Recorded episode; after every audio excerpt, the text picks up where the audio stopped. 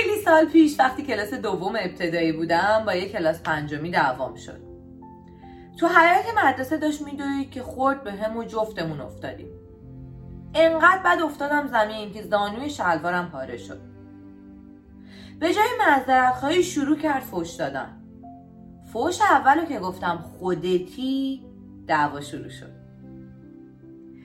20 تا 20 کیلو فرقمون بود. یه دونه زدم و ده تا خوردم. تا اینکه شلوغ شد و از ترس نازم فرار کردیم.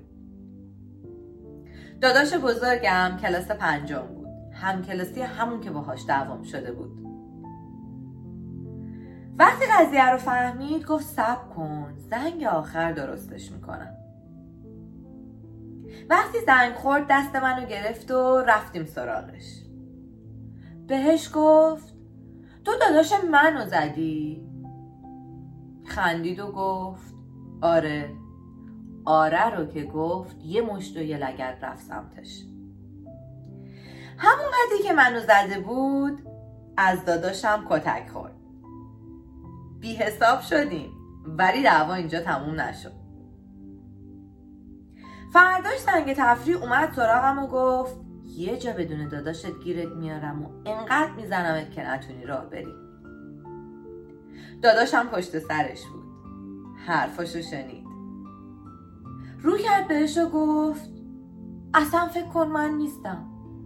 می‌تونی؟ بزنش. گفت بزنمش باز میای دخالت می‌کنی. داداشم گفت نه قسم می‌خورم دخالت نکنم. گفت پس دنگ آخر.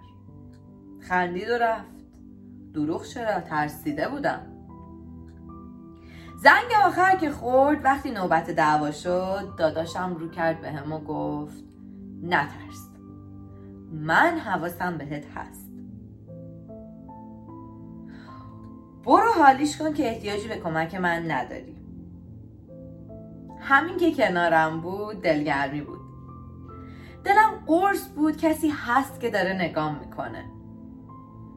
اون روز بیشتر از اینکه کتک بخورم کتک زدم. من همون بودم که 20 سانت و 20 کیلو کمتر داشت. ولی این بار دلگرم به بودن کسی بودم.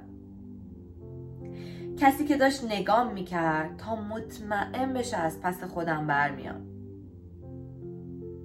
بیتارف بگم. خیلی از ما آدما توی زندگی احساس ضعف می‌کنیم. خیلی وقتا زورمون به زندگی نمی‌رسه. خیلی وقتا ازش کتک می‌خوریم.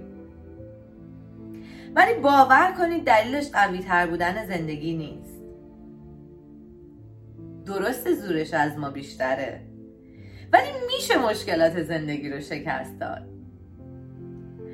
فقط باید کسی رو داشته باشیم که توی زندگی دلگرممون کنه. کسی که تو مشکلات زندگی به همون بگه نترس. من حواسم بهت هست.